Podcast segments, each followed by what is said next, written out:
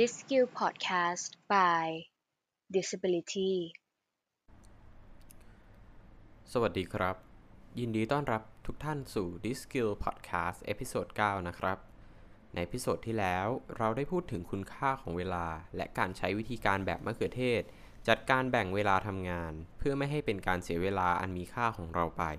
ซึ่งก็เป็นเรื่องที่มีประโยชน์มาก ๆ เลยนะครับ ใครที่ยังไม่ฟังก็กลับไปฟังกันได้ พูดถึงเรื่องเวลาแล้ว ในพิโซดนี้เราก็จะพูดถึงเรื่องเวลาเช่นเดียวกันครับ แต่ไม่ใช่การแบ่งเวลาเหมือนครั้งที่แล้วนะครับ ครั้งนี้เราจะมาเรียนรู้การใช้เวลากันครับ อย่างที่ทราบกันดีว่าเวลาเป็นทรัพยากรอย่างหนึ่ง ซึ่งในโลกธุรกิจ ทรัพยากรก็เป็นสิ่งที่ต้องใช้อย่างประหยัด แต่ยังคงไว้ซึ่งผลงานอันยอดเยี่ยม อันจะเป็นการทำกำไรให้กับองค์กร ซึ่งพูดกันแบบบ้านๆก็คือทุกชั่วโมงที่คุณมาทำงานเนี่ย บริษัทก็ต้องใช้คุณให้คุ้มค่าที่สุดนั่นเองนะครับ แต่ทุกๆ คนก็เป็นมนุษย์เหมือนๆกันเนาะ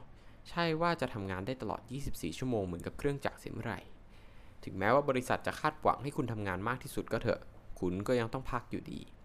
ซึ่งตรงนี้แหละครับ ที่เทคนิคการใช้เวลาให้เกิดประโยชน์สูงสุด จะเข้ามาทำให้ทุกคนได้มีเวลาพักผ่อนเพียงพอ สามารถทำงานได้เท่าเดิมหรือมากขึ้นครับ เพื่อไม่เป็นการเสียเวลาอันมีค่าของทุกคน เรามาเริ่มเรียนรู้เทคนิคเหล่านี้ไปด้วยกันเลยครับ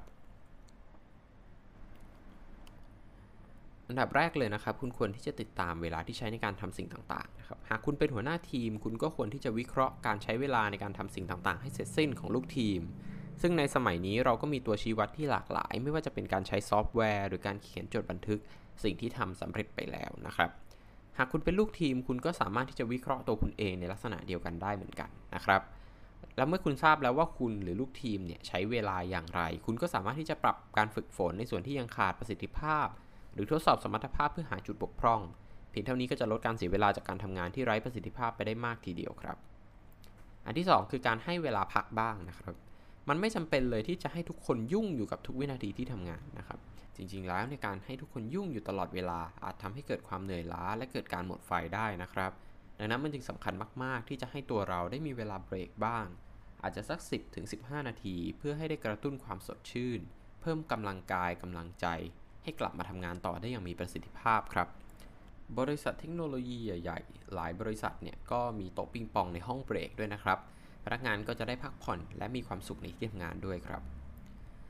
อันที่ 3 คือการกำหนดเวลาและตั้งใจที่จะทำมันให้สำเร็จภายในเวลานะครับการวิจัยพบว่าหนึ่งในปัจจัยสำคัญที่เพิ่ม productivity คือการกำหนดเวลาและทำสิ่งต่างๆ ให้เสร็จทันเวลานั้นๆ การทำสิ่งต่างๆ ให้ทันเวลาเนี่ยก็เป็นตัวชี้วัดความน่าเชื่อถือ และความสามารถในการโฟกัสกับงานได้อีกด้วยนะครับ บริษัทเทคโนโลยีใหญ่ๆ หลายบริษัทเนี่ยก็มีโต๊ะปิงปองในห้องเบรกด้วยนะครับ พนักงานก็จะได้พักผ่อน และมีความสุขในที่ทำงานด้วยครับ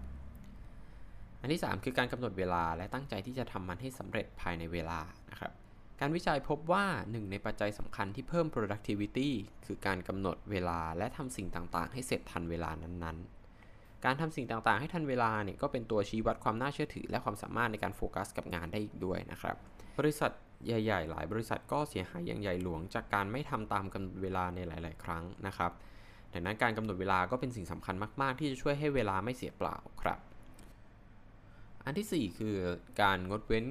การประชุมที่ไม่ก่อประโยชน์นะครับ ถึงแม้ว่าการประชุมเพื่อกำหนดยุทธศาสตร์เนี่ยจะเป็นสิ่งสำคัญในองค์กร แต่การประชุมหลายอย่างก็ไม่ก่อให้เกิดประโยชน์มากนักนะครับ หลายอย่างเนี่ยสามารถสรุปได้ผ่านอีเมล ซึ่งจะมีประสิทธิภาพมากกว่าเสียอีกนะครับ อย่างที่ 5 คือการงดเว้นการทำสิ่งหลายอย่างพร้อมกันนะครับ การทำงานในยุคใหม่เนี่ยมีความพยายามที่จะทำหลายสิ่งหลายอย่างพร้อมกันเกิดขึ้นในหลายองค์กรเลย ซึ่งเกิดจากความพยายามที่จะทำลายสถิติหรือเอาชนะเวลานะครับ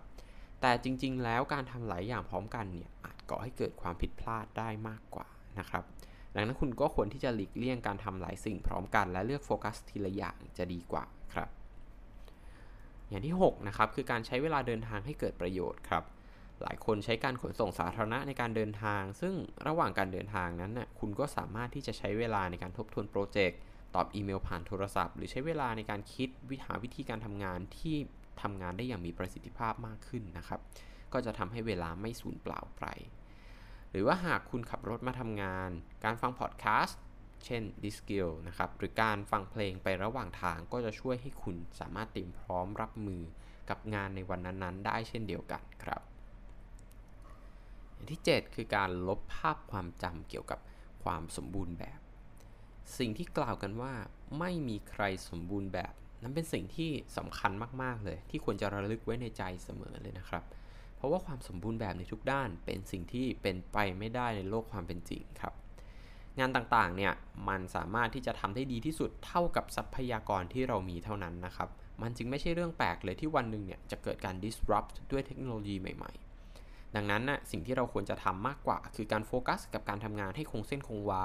ตอบสนองความต้องการของลูกค้า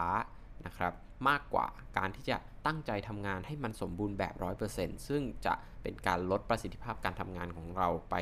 ด้วยซ้ำนะครับ อย่างที่ 8 นะครับ คือการออกกำลังกายบ้างนะครับอ้าวแล้วการออกกำลังกายเกี่ยวอะไรกับการทำงาน จริงๆ แล้วการออกกำลังกายเนี่ยเป็นส่วนสำคัญเลยที่จะทำให้เรามีสุขภาพที่ดีนะครับ ซึ่งสุขภาพที่ดีเนี่ยเป็นส่วนสำคัญเช่นเดียวกันที่จะทำให้เราทำงานได้อย่างมีประสิทธิภาพนะครับการทำงานออฟฟิศเนี่ยการนั่งเฉยๆที่โต๊ะทำงานไม่ดีต่อสุขภาพอย่างแน่นอนนะครับ และอาจจะทำให้คุณเนี่ยแรงบันดาลใจลดลงพลังงานน้อยลงนะครับ ดังนั้นการออกกำลังกายเนี่ยช่วยให้เราทำงานได้อย่างมีประสิทธิภาพมากยิ่งขึ้นครับ อันที่ 9 คือการรุกบ้างนะครับ การป้องกันที่ดีที่สุดคือการโจมตี ดังนั้นการทำงานในเชิงรุกก้าวข้ามข้อจำกัดต่างๆกำจัดจุดด้อย ก็เป็นสิ่งที่ควรจะทำไม่ว่าคุณจะอยู่ในองค์กรใดนะครับ นอกจากที่จะช่วยให้เราพัฒนาการทำงานได้ดียิ่งขึ้นแล้ว การรุกเนี่ยยังช่วยป้องกันความเสียหายที่อาจเกิดขึ้นจากเหตุการณ์ไม่คาดฝันในอนาคตได้อีกด้วยครับ 10. ใช้รอบการทำงาน 90 นาที เช่นเดียวกับวิธีการมะเขือเทศที่พูดไปเมื่อ episode ที่แล้ว เราใช้เวลา ทุก 25 นาทีในการทำงานนะครับ การแบ่งเวลาทำงานออกเป็นช่วงๆ 90 นาทีเนี่ยก็เป็นวิธีการที่ช่วยให้การทำงานมีจังหวะมากขึ้น เช่นเดียวกัน โฟกัสกับการทำงานได้มากขึ้น และที่สำคัญที่สุดคือป้องกันการหมดไฟได้อีกด้วยครับ 11. ตกแต่งพื้นที่ทำงานบ้างนะครับ ปัจจัยหนึ่งของคุณภาพการทำงานที่ดีเนี่ยคือคุณภาพของสิ่งแวดล้อมที่ดีนะครับ การทำงานภายใต้สภาพแวดล้อมที่น่ารื่นรมเนี่ยก็จะทำให้การทำงานสนุกยิ่งขึ้น มีความสุขยิ่งขึ้น ให้กำลังใจมากขึ้น และลดความตึงเครียดขณะทำงานได้มากเลยทีเดียวครับ และอย่างสุดท้ายคือการลดการรบกวนนะครับ เพื่อให้งานออกมาดีที่สุดเนี่ยเป็นสิ่งสำคัญมาก ๆ ที่จะโฟกัสกับงานให้มากที่สุดนะครับการลดการรบกวนไม่ว่าจะเป็นด้านเสียง ด้านการมองเห็นเนี่ยก็ย่อมทำให้ทำงานได้อย่างมีประสิทธิภาพมากขึ้นนะครับ คุณอาจจะลงทุนกับหูฟังตัดเสียงสักชุด มันก็ไม่ใช่ทางเลือกที่แย่เลยนะครับ ถึงแม้ว่าการทำงานเป็นชั่วโมงมากๆนะครับอาจจะให้ผลผลิตที่ดีกว่านะครับ แต่ประสิทธิภาพของการทำงานนะครับ จากการทำงานชั่วโมงมากๆเนี่ยมันอาจจะลดลงได้นะครับ ดังนั้นเราควรที่จะเลือกคุณภาพของการทำงานภายใต้เวลาที่เหมาะสมมากกว่าเวลาการทำงานที่มากนะครับ ก็ลองเอาเทคนิคเหล่านี้ไปใช้เพื่อเพิ่มประสิทธิภาพการทำงานกันดูนะครับ ไม่ว่าคุณจะเป็นหัวหน้าหรือว่าคุณจะเป็นลูกทีมนะครับ คุณอาจจะเห็นกำไรมากขึ้น ในขณะที่ค่าใช้จ่ายลดลงก็เป็นได้ครับ ยินดีต้อนรับสู่การเรียนรู้ไม่มีที่สิ้นสุดไปกับพวกเรา Disability